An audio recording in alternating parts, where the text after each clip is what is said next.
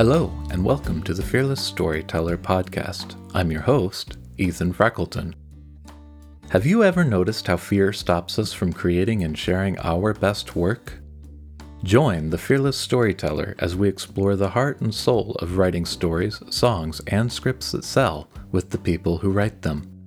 Each guest has their own unique hero's journey and insights into the intersections between limiting beliefs and success.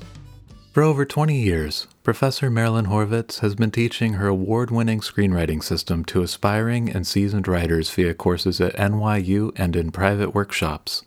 She's also a TV show creator, producer, and writing coach who works with successful novelists, produced screenwriters, and award winning filmmakers.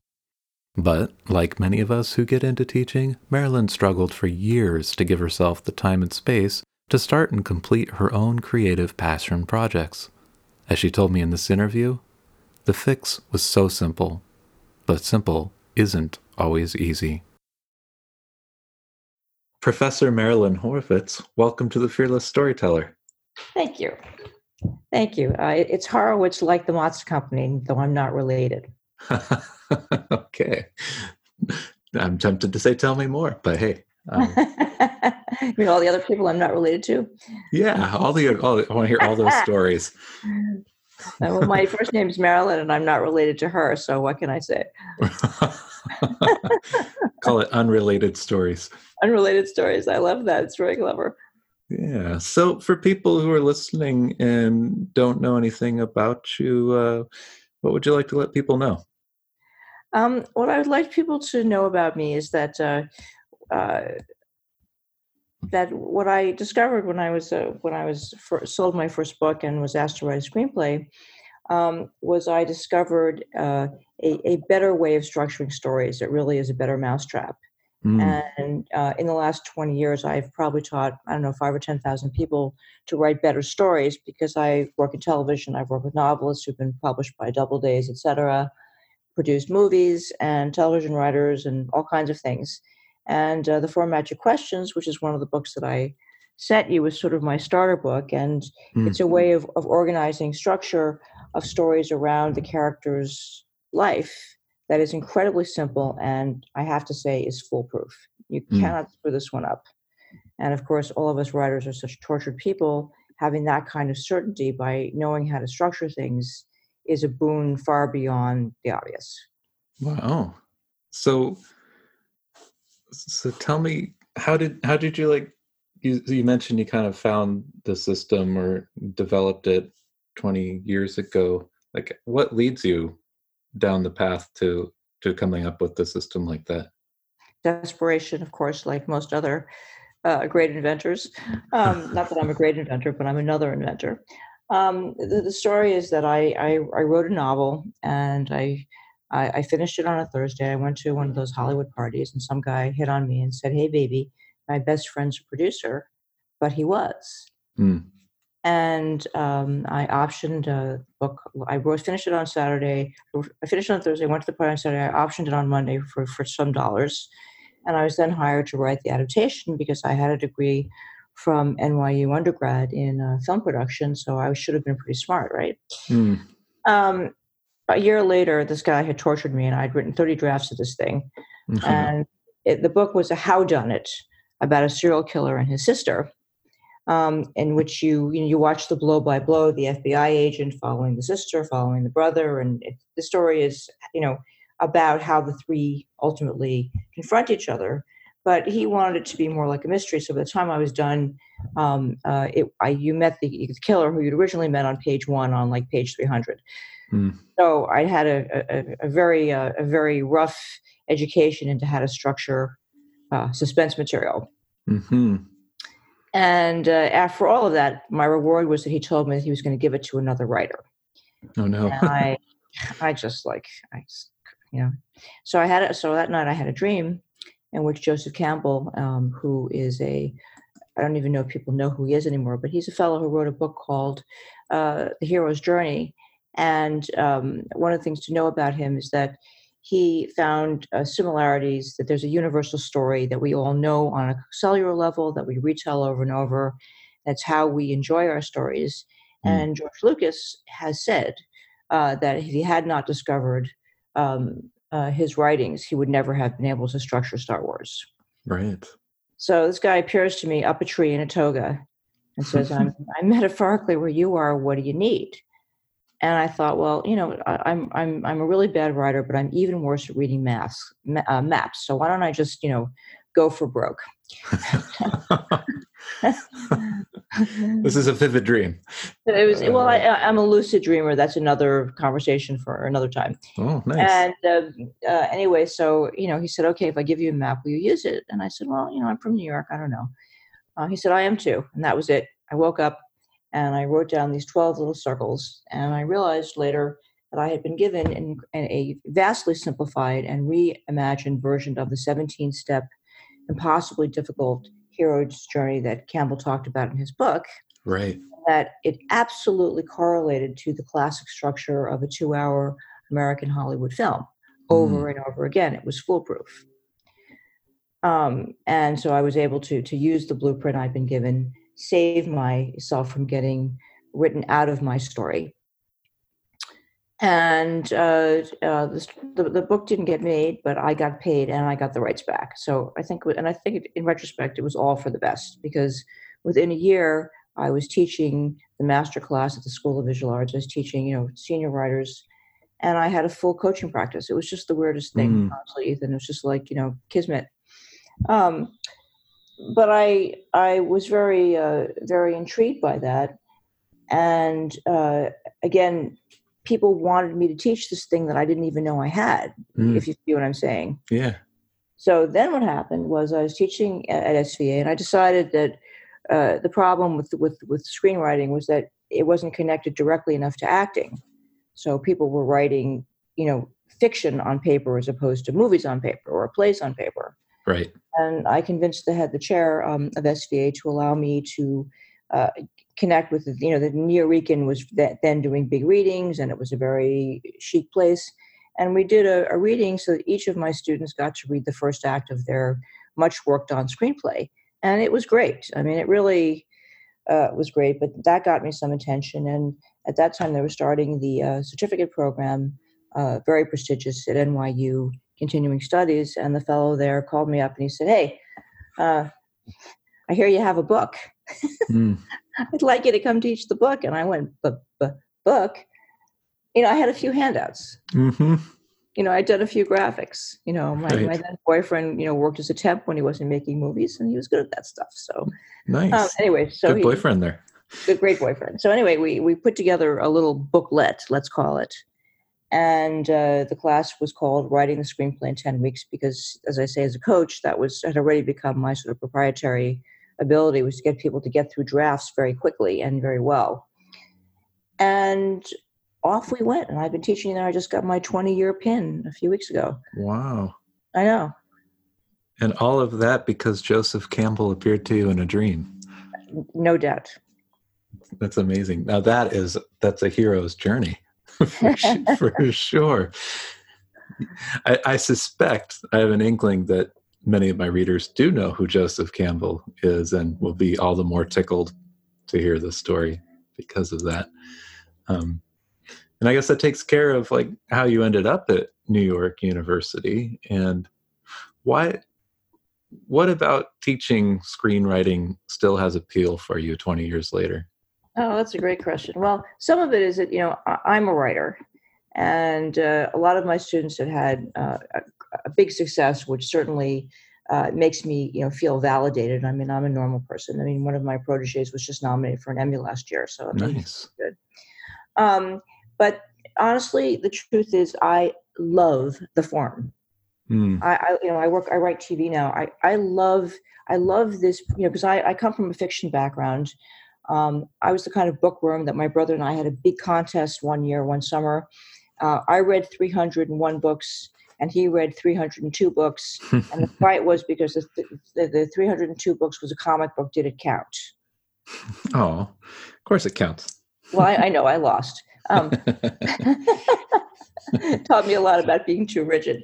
But um, uh, so, you know, I come from such a background, but because I loved comic books so much, mm. um, uh, I think, and because I'm also a fine artist, I think this the, the jiggle the the the thing that really uh, excited me, which I didn't really realize until recently, was this idea that you read a piece of prose uh, and then you have to translate it into shots and and scenes. Mm, yes, and that and that you know that you have to add movement and life to it, and uh, I don't know. I mean, it, you know, I, I had my NYU class last night. I have 14 students, and I, I, I was like so excited. I was like, yeah, you know, you're going to do this and you're going to do this. And then you're going to look at your treatments and you see that line that says, uh, you know, Dick and Henry had a terrible fight over their mother. Mm-hmm.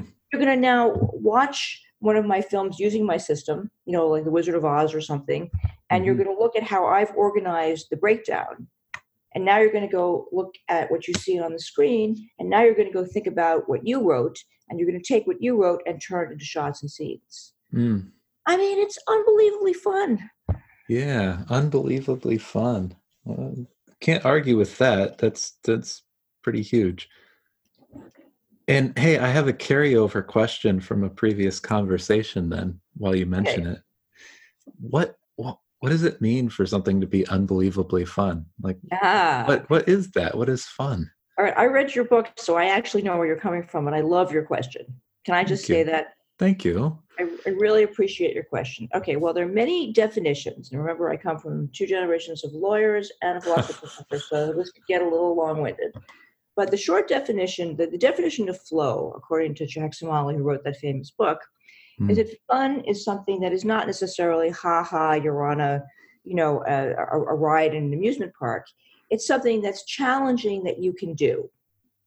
Mm. I love that definition. Some fun is something challenging that you can do. That you can accomplish. Nice. So that's one definition. Yeah, I like that, but it works for me on a lot of levels because I like to cook. So eh, one of the reasons I like to cook is is is you know uh, I one of my other jobs before I became a professional writer was I was a, a chef and I was a catering person, whatever. And I also came from from uh, my my grandparents were very wealthy. My grandfather was a movie lawyer who was general counsel of Columbia Pictures, and they had that kind of fancy mm. lifestyle. But I spent most of those Friday night dinners in the kitchen with Mamie, who was their cook. And Mamie taught me that the secret of cooking was to get everything on the table hot. Hmm. Okay. So when I cook, no matter what it is, that's my game. That's that's the fun for me. Right. How to do that? How to get everything hot? How can I nail it? You know, how can I nail that? Right. Well, the more I imagine, the more ambitious you are with your dish, the more difficult that would be. Um, well, but but I, but I think that's a de- I mean, in other words, so so fun. Um, and again, I, am I'm, I'm digressing, but I'm going to make a point here. I love I, this I, digression. I, hope I hope you digress away. Okay, I do this in class with my students. I'll say, okay, so my definition of fun comes from when I was a little girl. I hated food and I did not like to eat. Mm and I was I was like four feet tall and I weighed ten. I was really really skinny. And my mother, in a desperate attempt to get me to eat, and remember she's the philosophy professor who later became a lawyer, um, would get me to um, eat uh, alphabet soup because I was already reading, and she would she would have me spell out words by finding the alphabet in the soup, and that's how she got me to eat. Yeah, nice. Yes, that does work. Uh, you obviously have kids, so you yes. know. Yes. Uh, but anyway, so that's so when I tell that story in class, I'll say, so that's how I would, if I had to describe something really internal and thematic about myself, if I were a character. Mm. I would only tell that story because you would understand so much about the character because there's movement in there and there's mm. there's hmm. action and you know so uh, you know if if you told tell me what your definition of fun is. Mm. I don't know. I think uh, I was pondering on that. And that's part of why I asked. But I, I think there's an element of it's something that I do like the challenge element, but something that I can do that I'm unattached to the outcome of, like something that pushes me and challenges me that I'm unattached to where it goes like my de- ego is detached from the process. Oh i love that. Yeah thank you. And i guess i was thinking about it at the time more in the context of creative play which definitely sounds like there's an element of creative play in what you're talking about. And i and i know that for people who are listening where some people are writing for creative play and some people are writing for a living and i guess i wonder where like what's the secret to keeping it fun and playful as a professional? That's a, it's a fantastic question. And uh, the answer is to always be writing something else. Hmm. you know and, and also to have a writing practice. In other words it's it's, it's one of the hardest things for me to get my private students uh, to do um, but I do it every morning, and it doesn't matter. You know, um, Julia Cameron wrote a famous book called The Artist's Way. Yes. And the discipline in that is that you you, know, you get up in the morning and you write three pages or whatever you know brain flow comes out. And I think it's I think it's great. I think it's a really really good good practice to have. Um, but I found that when I was dealing with people who were so highly motivated, who were professional writers and were suffering, right. um, we had to add an objective Okay. there had to be, you know, some some uh, some some some something at the end other than just blabbing out, you know, the the the the uh, you know the vicissitudes of your uh, of your of your life. And mm-hmm. so what I would what I do is I have I have writing prompts. And so the idea is when you sit down at your computer, you're going to write for 15 minutes, free writing, whether you use a computer or hand. And um, yeah, you just have to decide on one thing. You don't have to stay with it. You say, okay, I'm going to write about that incredible dinner last night. Mm-hmm. And the simple act of having to pick one thing to write about, by the way, is the cure for writer's block. Should you ever mm. have anybody who's stuffs, all you do, you do one of two things. You either get them to talk about something they ate, or uh, you get them to uh, to copy someone else's work. And I guarantee you that every writer within five minutes will be rewriting their colleagues' work. Right. Uh, yeah, I guess having an objective is is important and helps focus the mind. You know, having a reason or finding it quickly. Well, it's also also the mind tends to skitter around like a bug. Mm-hmm. And by by get asking the mind to focus, in other words, it, it's a curi- it's a curious uh, thing. If you do a little research, a lot of my writing systems is based on brain science. Is that the the reason that we wake up and we start you know worrying and thinking is because you know back in the cave days we were sleeping in some cave and when we woke up we didn't know if there was a you know a raptor around trying to eat us or something. Right. So there's a very practical reason. And um, people make the mistake of trying to go right into meditation or calm themselves down or control that. Hmm. and uh, what i found over the years for myself and also as i say i've had to work with so many very highly creative people with with deadlines and neuroses and uh, is that you need to do if, if you if you're into meditation or being calm you have to do pre-work. Okay. And the pre-work you know deep breathing is great exercise is great but the real issue is you got to go in there and talk to that animal brain of yours that reptile brain the thing that sits at the base of your skull and say okay i checked it out there are no raptors. Mm, yes and it's like it's almost like you have to treat that part of you like it's another part of you and you almost have to talk to it out loud. So kind of like mean, acknowledging or honoring the that instinct. Satisfying yeah. yeah yes because it's like breathing. In other words it's it's there to help you and you know it's like anything you know like like you have kids right? Yeah two. so so okay so you know one of them does something like runs out in the street right? Hmm. right and you grab them and you go what the hell were you doing out in the street? Right? Yeah and then you're immediately sorry because in no way are you mad at them. Right. You were terrified. Yes. But there but you know even if you try to explain it to them they're not going to get it that your your your your primal your labrador brain uh, reptile brain response was that anger gets all the brain chemicals in your mind going. Fear flattens you and paralyzes you but anger mm. motivates you and gets you to run out in the street and save your kid. Mm. Right. And I think writing, I think the, the key thing about becoming, a, if you want to become a great writer, and I don't mean a famous or, a, but if you want to become a writer who's really doing his or her job, mm. you have to be able to be with all the parts of yourself, ugly and bad, ugly mm. and good, ugly and, you know, contradictory. And understanding that we have three brain parts. We have a, you know, limbic brain is our emotional brain in the middle of our head. The neocortex is the thinking brain in front, and the reptile brain sits at the base of our skull. And that each one of them is still there because evolution's a beautiful thing. You know, that just makes life get started faster. So honestly, try it tomorrow morning when you wake up, Ethan. Mm, yeah. Okay. Go around go, okay, am I prepared for this day? Is it safe for me to get out of bed? You will notice the chatter part of your brain goes to less than half. Mm, I will try that out. Um, yeah, I'll have to think about what what would sufficiently motivate me to look for. maybe a maybe maybe a bunch of unread emails or texts. No, I think it's is it safe? Yeah, I, I think it's so much more primal. So you wake up and you go, you know, eh, I mean, you know, you go, okay, is everybody safe? Yeah. I mean, because really underneath we're all cave people and we're still living in the cave. And yeah, I think you're right. Yeah. You know, I mean, I, I know you're right. This is this is something that I find when I get my my students to tune in and write about this. Like in class, I'll get like my you know, or if I'm working with a private person and they're just you know scattered or anxious or some emotion, I'll right. just say, okay, let's let's talk about how you woke up this morning. What happened when you looked in the mirror? Yeah, this stuff. I mean, I don't want to digress too much. It's your show, so you take back the show. I'm sorry. No, uh, I, this is this is the whole. This is the whole point. This is the whole point. This is a lot of what I wanted to talk about, which was how how to look within ourselves and to find the essence of a story. Well, you and I are so we're so eh, on the same page. yeah. So I know that's part of what you're you're teaching, um, right?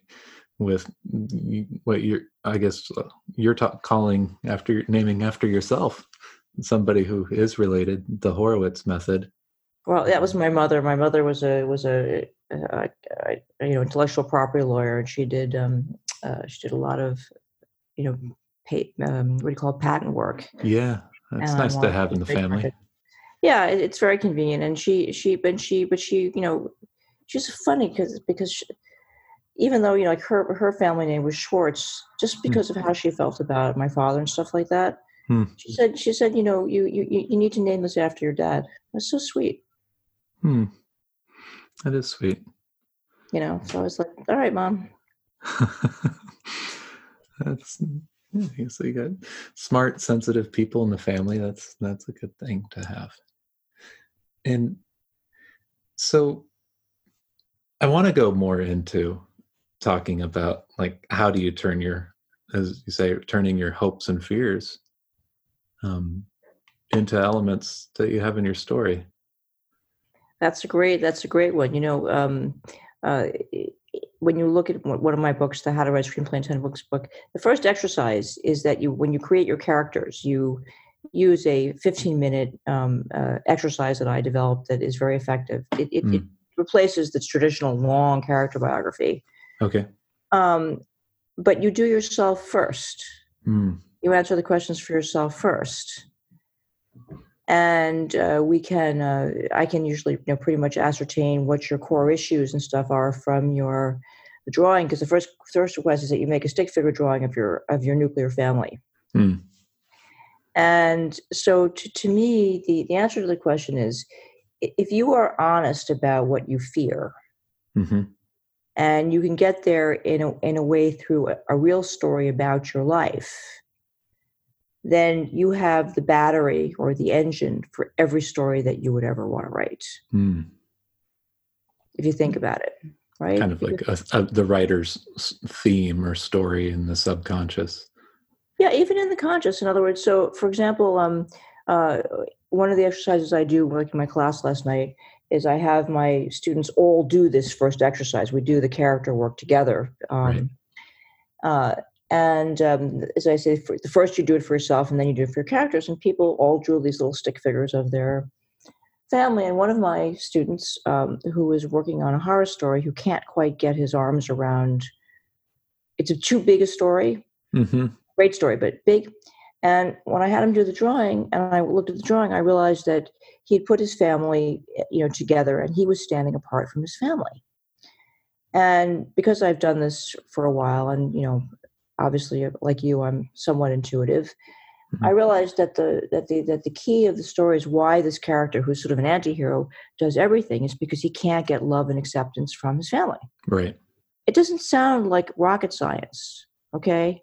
But when you when you now take that theme and you say to the person, "This is this is really this is your plug-in. This is real. This this is this is what you this is the real issue that you are trying to resolve as a person." Mm-hmm. You know, don't argue with this. Not about psychology. This is about finding something we can use. Right. Um, and we just assume that every story you ever write is going to be about this sort of thing until you resolve it and that every one of your characters has a similar issue because they're all part of you. Mm-hmm. Doesn't that make the events that you're going to pick and the scenes much more easy to understand? And he's like, Yeah. And I go, Yeah. I said, So you know what it feels like to just feel that no one will ever accept you? Mm-hmm. Ouch. And then suddenly his character came to life and he goes, Oh, I can see, you know, then and then he got very creative. That's the point. The point is that, that you you're you're you know like actor's craft you're you're pulling from yourself you're not dwelling on it you know this is not a class about psychology right and you know my personal opinion is the more you think about something the worse it gets yeah. You know but as a as a resource and actors are taught this from you know the minute they start working but writers don't don't get this kind of you know boost. So the idea is you draw from one tiny stick figure drawing, I was able to explain to him so he got it what his core issue was as a as a person, and then was able to look at his story with him and to quickly, and I mean quickly, he went, "Oh well, I see. He would never do this, and he would never do that, and I see the conclusion of my third act is completely wrong. Like I didn't do anything." Right. But he had read my books. He understood the way I, I teach structure, so he was able to now immediately in two classes apply this that's pretty cool. And, and to have 14 people do the same thing makes me pretty happy. Yeah. So that's that's fun. So what's me, that's fun because it's challenging. You see, it's it's. That's what I was going to ask. Like, where you know, what, what's the most challenging part of that? Um, I think I think really the, the most challenging part is dealing with myself as a writer. If I'm going to be perfectly honest. Okay, tell me more you know it, it's it's it's I, i've been you know i've been so successful in not writing my own stuff and then i wrote a novel that was published a couple of years ago and i've sold screenplays mm-hmm. blah blah blah but this whole issue of feeling that my purpose is that i'm a writer has been something that you know in the most neurotic way i've struggled with for a long time and i'm now finally now that i'm hitting a place in my life where you know i'm, I'm pretty successful and i don't have to do things like worry about money mm-hmm. um, i'm actually now dealing with the issue of not not fulfilling my purpose. It's it's horrible. Mm. But I, you know, I mean, I'm I'm going to be honest because I owe that to other writers. So yeah. I am now, uh, and and I realized that what I did was I kept myself so busy for these years that I really, you know, if I wrote a novel, I squeaked it in, or if I worked on a screenplay, I squeaked it in, and I just never found time to give myself, you know, a regular two or three hour work window every day. Yeah. That I wrote about, wrote around everybody else's writing, and you know, I mean, it, you know, we, we, we all, everybody has their own troubles, you know, so I'm not, you know, I'm, I, I mean, you know, it, it's not, not a bad trouble to have, but I, but I realized that the fix was so simple, Ethan, you can't believe it. Mm. It was mm. getting on my Google calendar and mm-hmm. putting in a two hour chunk where I got to go into my studio, turn off my phone and just write or read or do whatever I wanted. Yeah. My of, life. That's, that's one of the first things I, I ask my own clients, prospective clients, is are you on your schedule? It's a, mm. it's the best question ever. I wish I'd asked myself that about five years ago. yeah. well, uh, you know, it, there's a lot of so. Mm, so tell me, like, it, the fix is simple, but it doesn't sound like you know it is necessarily easy. You know, there's there's maybe a difference between simple and easy? Well, you have to go into the reasons why you don't do things, and I, right. I that the thing that I have found the most useful, a couple of things, but but uh, uh, you know, I'm one of those people. I, I, read incessantly, so you know, as soon as I got your book, I immediately read it. Mm-hmm. You know, on my various platforms, I was like, oh, I gotta read this. So I, I read a lot, and I, I think that that uh, helped me get to a place where I I have another good story for you, if you don't mind another digression. Please this is what this is what changed my life. So I couldn't figure out why, considering how incredibly motivated I am, how productive I am, blah blah blah blah blah. I couldn't get myself to sit and write every day. Okay, I just, I mean, I did my journals every day. It wasn't that, but I mean to go and then do something, you know, just try doing creative writing. Mm. And um, I was in Greece. Um, do you know the Abraham Hicks people? Have you heard of Esther Jerry Hicks? I have heard of Abraham Abraham Hicks. Hicks. Um, sorry. Yes, I, I I'm lucky enough to have been forwarded links and videos that I haven't watched. Oh well, you know they've only got one answer, so watch one and you get it. But uh, great. they're great, and uh, I like them so much. Then I have a girlfriend who I travel with, um, uh, and uh, we went to Greece on one of their tours. Hmm. Um, and uh, we're, we're sitting in one of their seminars, and after the seminar, I go and I have this dream. And I dream that my father is taking me into this examining room, and there's no one in it, and I'm a little girl. And on the walls are all of these um, uh, x rays of a terribly damaged child. Hmm. And I woke up and I went, Whoa, that was a scary dream. Mm-hmm. And then mm-hmm. I remember that my father, like 30 years ago, had tried to get me to go to the forum. Hmm and it, you know because of the way my mind works you sort of get this i i believe in signs i listen to my inner voice i meditate i meditated and the inner voice said you know could you please let your dad apologize mm. He wanted you to go to this thing to help you sort out all the junk you had to deal with as a teenager mm. it was big and i so without even thinking about it I, I came back to greece and i went to the first landmark forum that they had in new york mm-hmm. and i sat through the three days and i realized uh, after a couple more seminars, this is the drum roll, Ethan. Yeah. That the only reason I don't do what I say I want to do is is like other recovering perfectionists is if I don't think I can do it, I don't try. It was so strong, so simple, and so mm. in a blind spot. Mm. And the forum really like it helps you see your blind spots. And I was just like, wow. can you, can I you... am disempowering myself. Can you say that one more time? Like, that. yeah, that the reason I was doing like wasn't willpower, mm-hmm. wasn't uh, you know some form of emotional, you know, neurosis or something like that, or you know resistance or anything I had ever thought was the reason. The simple reason was is I I didn't feel empowered. I disempowered myself, mm. and I didn't believe that I could accomplish it, so I didn't even try. Mm. Whoa. Mm.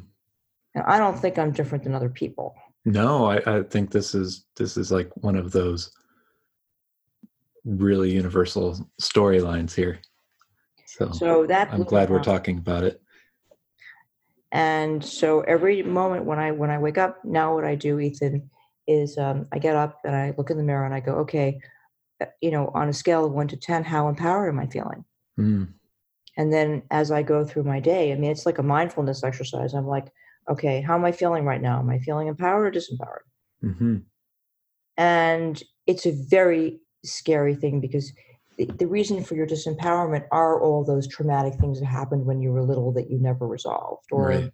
you know that that that person you were married to that was kind of abusive and critical, or you know whatever the reason, or that boss you had. I mean, I think what you're getting from me is because I I'm I'm a writer. To me, every true experience is basically just another story. Right. That's right. you know what I mean. All right. So you know your your your husband beat you, or you know your mother was mean to you, or whatever. It's just a story. The, the what's important is you feel disempowered and you're not performing and you're disappointing yourself. Right. So it sounds like you got good at avoiding kind of maybe confronting the pain or of examining that and but at some point recently um, the pain of not doing the work of not showing up and confronting that would be greater well said. You're yeah. obviously the great coach. Thank you. Um, but so you found you, you i mean really that key word is purpose. You, you knew what your purpose is. You know what your purpose is. And i kept pretending i didn't. Yeah. And and that is that is a hard thing to walk away from and turn your back on when you know get that sense of knowing what your purpose is well it was more subtle because you see i was helping everybody else write. right and I was writing. In other words, I did publish a novel. I, I wrote screenplays that sold. In other words, it wasn't that I wasn't writing. This is that kind of you know creative writing where you really are digging into yourself and you're trying to see what the inner part of you wants to write about. It's that much deeper stuff. I you know you see what mm-hmm. it's difference, right? It's not yeah. that I. It's this stuff. You know, who am I as a writer? Yeah. So, so, yeah. so here's a question then. You don't, you can answer to the level of your comfort you want. Like, in digging into that, let's say there's listeners digging in or yourself, like, what kind of support is helpful to really get there and go there mm. and do the work really, of feeling empowered? I really hate to say this, but yeah. I'm going to say it. Okay. And, you know, I found that the that the landmark forum, which you know gives you that three day you know est like experience, mm-hmm. and but it also offers a ten week free three hour uh, support seminar. So you get you get thirty hours of, of group coaching. Mm-hmm. And um, I found that, that taking that workshop and then taking a couple more and showing up uh, for these for these seminars every week, you know, for three hours with fifty or sixty other people. I mean, these are big groups right and, and doing this work as a as a group yeah collectively people sharing and and so on and so forth has been the reason that i have been able to remain in integrity from the original workshop and get to a point where i was able to make the distinction mm-hmm. that it mm-hmm. was my own disempowering of myself that was preventing me i couldn't find it i knew i was doing something wrong mm-hmm. You know what I mean? Yeah. But it was somehow, you know, going to the forum and staying with it. And, you know, you work in groups, you have group phone calls, there's a lot of support in you. And the people who go to the forum are very high level, intelligent people. I don't mean they're necessarily wealthy people, but they're accomplished people. And, you know, for someone to, to do this work is pretty brave. Right. You know, or you have to be pretty desperate or both. Yeah. And um, I, I, I, you know, and I've done everything. I'm certified in yoga. I mean, I, you know, I, I've done all the spiritual practices. And frankly, I got to tell you, the Landmark Forum is what finally did it for me. Yeah. That's, and why do you hate to say that? Because they're, they're, you know, they're, they, they are, they're very pushy. I know. I, I, I had my encounters back in the day. they haven't changed. Yeah. And yeah, you can't blame them. I get that support from personally. I'm happy to share. I'm getting support and mentoring from Thrive Academy, and they're down in San Jose. But I, I do think it's critical the work of being in a group and making the time on the calendar because we don't learn these lessons once and have it stick. We have to relearn it every day or come back to our truth and find it. And that's part of the rhythm of just being alive is remembering our purpose every day. Yeah. And words don't teach. No. no. And and I, I one of the beautiful things that I've been like learning and reaffirming with doing this podcast is there's not one of us that succeeds by doing it alone. No. No, you know, in my classes, uh, people I have 14 people in this particular NYU class. Uh, people partner, and yeah. their job is not to work on the same story, but the the idea that you have an active listener mm-hmm. who can who can hear you mm-hmm. and respond. That's my whole thing about you know having read those screenplays back in the day aloud. In other words, here you, writers need to be heard. Mm-hmm. and it's not taught. It's not it's not considered important. Mm. and it, it's only half the battle. And that's why writers suffer so much you know you it's, it's not that you need advice. Mm-hmm. you need to be heard. It's, it's what you wanted when you were a kid you know? Yeah. And Uh, I find that teaching my students to be active listeners of each other, people work with each other for years after my classes. Right. Because they have a common language and they've been trained not to be critical of each other, so it's safe. Right. So I agree with you, and I, will look up Thrive Academy. I'm not familiar with it. So uh, I like the name of it. Yeah, it's kind of it's it's for for people who maybe like have found their the tools and found the modalities that work for them to get to that place Mm. but then are ready to learn how to actually reach and find their right audience Oh, I love that. yeah and i've been uh, for me that's been one of my personal journeys is i've always had a tendency toward trying to figure it out for myself and succeeding on my own and doing things the hard way and like for me one of the big breakthroughs is to finally accept help and mentoring and to even lean into it Um, Right. yeah Well, you've always been the caretaker, right? Exactly. And so it's a very different space to be on the other end of being supported and asking for help. And, you know, but in- life, it can feel pretty wobbly if you don't have both of those skills developed, I think the ability to caretake and to be taken care of. And hopefully that shows up in my stories, even if they're the funny stories. Oh, I'm I'm I'm I'm I'm sure it does. Yeah. So, totally transitioning, just hot transition here. Okay. Segue. A segue. Uh, maybe I'll, I'll, I'll maybe I'll do a soft segue here. Like, what are the pros and cons of like writing by yourself versus collaborating on a project? Well, I have to answer the story back the other way. Um, there was once a podcast in which uh, a writer asked David Lynch, you know, the famous filmmaker, um, how to handle uh, uh, arguments in collaborations, and he paused and said, with no irony, "Do you own a firearm?" yeah, it's funny. Um, well, it's funny until it happens to you. You're right. Uh, I I think that uh, I, I, I I'm going to answer that by saying that if you don't if you don't ever write alone, which is definitely something you're never going to know who you are as a writer, Hmm. Mhm. and that whether or not you ever produce something that's like a book or whatever, I think that that doing three pages of journaling every day is essential to to maintain some kind of verbal identity or um, you know what I a room full of writers last night. eh, We do an exercise where I'm like, okay, so um, because remember my stuff's all bra- based on brain science, and and and we Mhm. can do this. So imagine that you're in your bed, Ethan, with your eyes open, Okay. And imagine that you now walk uh, to your bathroom, Hmm. and you glance in the mirror, and uh, then you walk back to bed. Can you see? You can see all that with your eyes open. Isn't that wild? Yeah. Yeah. yeah you're I accessing. I know it's cool. You're accessing a part of your brain that that is is uh, normally in the autonomic uh, nervous system, which helps you not trip over things.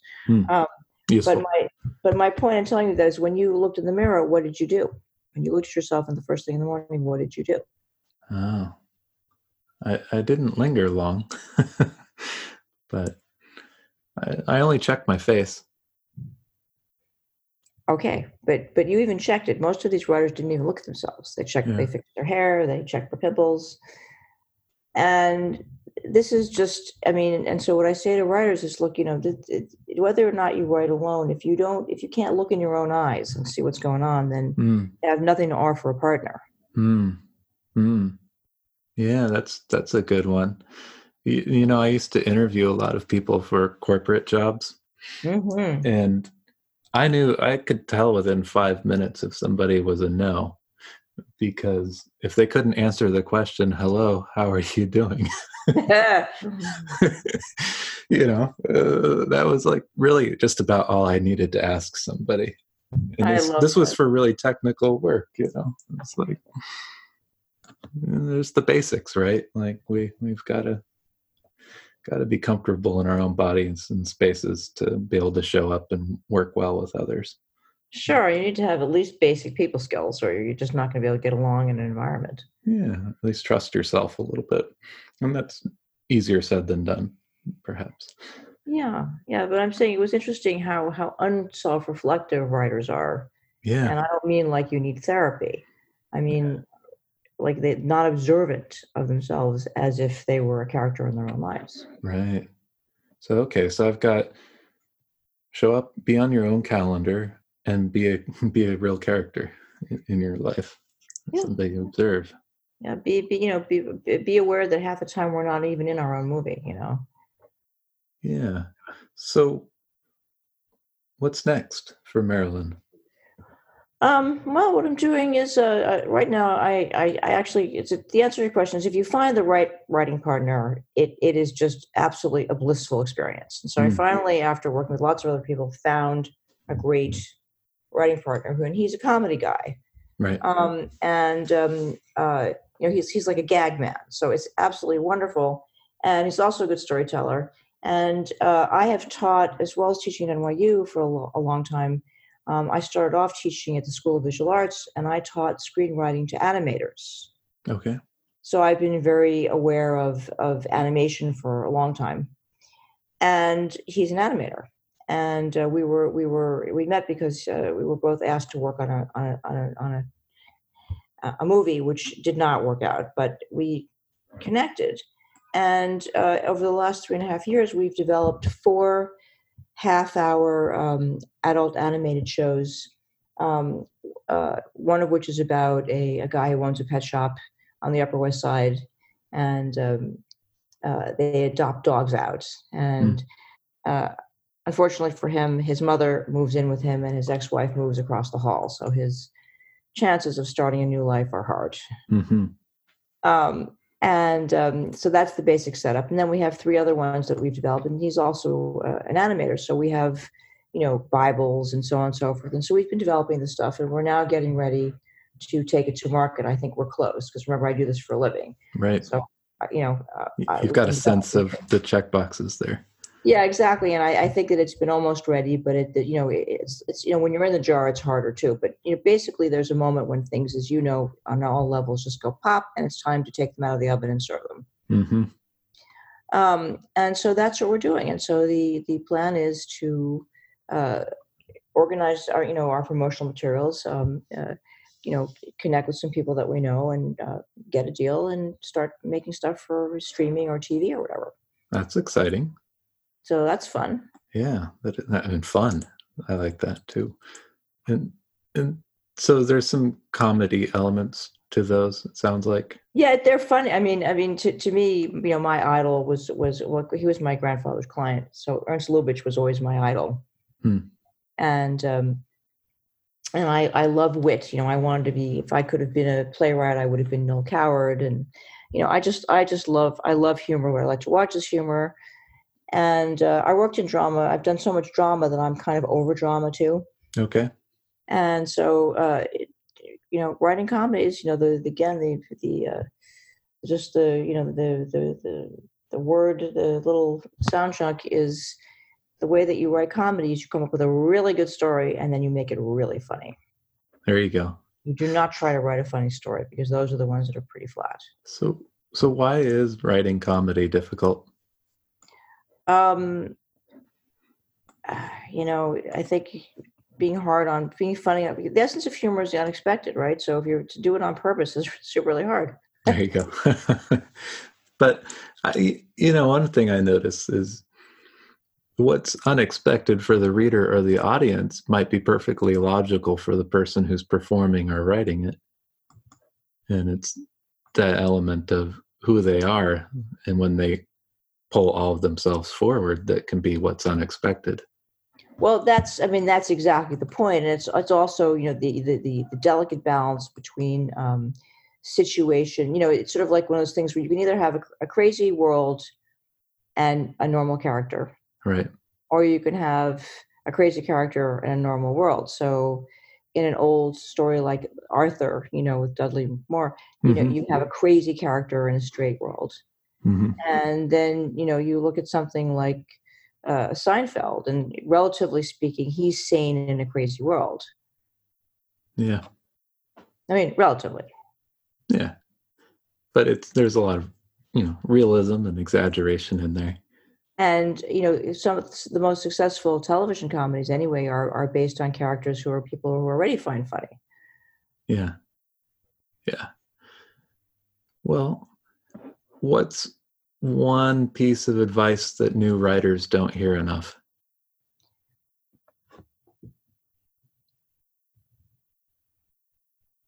Uh, let's see. Work from an outline. Hmm.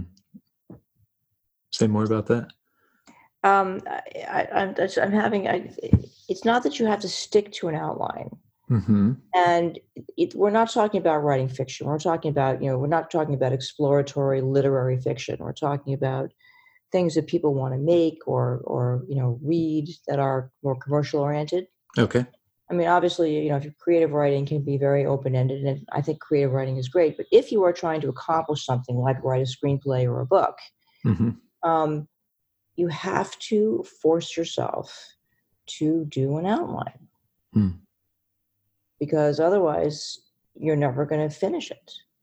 Mm-hmm. And I, I, yeah, I can't tell you. I, I have, I have, I have, a, I have a writer now who is like she's just like a, you know, it's like a famous super athlete who was trying to write sort of a combination memoir and how-to book. Right. this is a famous person who has like run many, you know, like very disciplined, does lots of visualization, has won lots of things and I, I can't get him to sit there and say, okay, chapter one, you know, uh, how I got started, my first, you know, my first sports experience. I mean, it's mm. just unbelievable. Mm. That's interesting. Uh, you know, and it's all, it's obviously it's resistance. Yeah, yeah, of course. Because to admit that that your life could go into a story is to completely, you know, it seemed to be so limiting and, mm. right? Yeah. Um, but the but whether or not you're writing fiction or whatever eh, the the idea that you that, that you you you have to learn story structure because there is a universal story and even if you uh, change things around mm-hmm. which is really what all stories do is they they take you know life which is pretty predictable right you have two parents or you were raised by wolves mm-hmm. right mm-hmm. you, you know i mean there's certain they're basic human tropes that are pretty true unless you put a big twist on them. And um, if you you know you surround that people feel that they're not being original, mm-hmm. and people our lives are not original. We're born, we go to school, we die. What's you know okay, it's not original. What's original is your perception of what's going on around you. Mm-hmm. Yeah. the only way you can develop your perception is to have some kind of uh, form to put it in. So consider that your perception is like are like the wine that you use to make grapes. Mm-hmm. Until you put into a bottle, you got nothing. That's right. So structure provides a bottle, even if you decide you don't want to use it. At least right. you have something to aim for. Right. You at least know you're going to have a bottle, even if you don't know how where you're going to get all your grapes from maybe. Yeah or if it's going to be any good it, you're as you said it perfectly that's exactly what it is at least you know you have a bottle. Yeah. Hey at least you have a bottle. Um maybe that's the episode title at least you have a bottle. but, I mean, um, but, but don't you think like when you do one of your shows even if you don't necessarily rehearse it in quotes you certainly have a basic structure yeah, I've got it. Well, I've got an idea of the constraints for sure. And, you know, and then want to fill it with active listening if at all possible and, and having insightful, delightful conversations, which definitely having today. And want to be respectful of your time. So I want to ask you one final question, and that's sure. on behalf of the audience, which is um, how do people learn more about you? Where do they find you? Um, my website is um, marilynhorowitz.com. Mm-hmm. Um, I have a newsletter uh, that goes out to I think two or three thousand people that has writing prompts and whatever. Great. Um, and there's a lot of free stuff on my uh, website that will tell you a lot about what I do. As I say, I do an awful lot of I work in television these days, so I have a whole set of mini blogs that you know are useful to people. Mm-hmm. and i'm i'm a selective private coach i have to say that i i, I coach but very very selectively right um, and uh, uh, but i am always available and because i am a writer to have a free 15 minute consultation to help a writer look at their synopsis or whatever and get get ahead of steam up so marilynhorowitz.com is the place to find me Wonderful. Well, Marilyn, it's been an absolute pleasure to chat. Thank you for having me on your show. I am honored, and uh, I loved your book. And I'm going to now look at some of your fiction. But I, I got to can I can I put a plug in for you and say I, I think that of all the self motivational books I've read, yours is one of the kindest and most practical. Oh, thank you for saying so. I appreciate that. You heard it here first. Yes.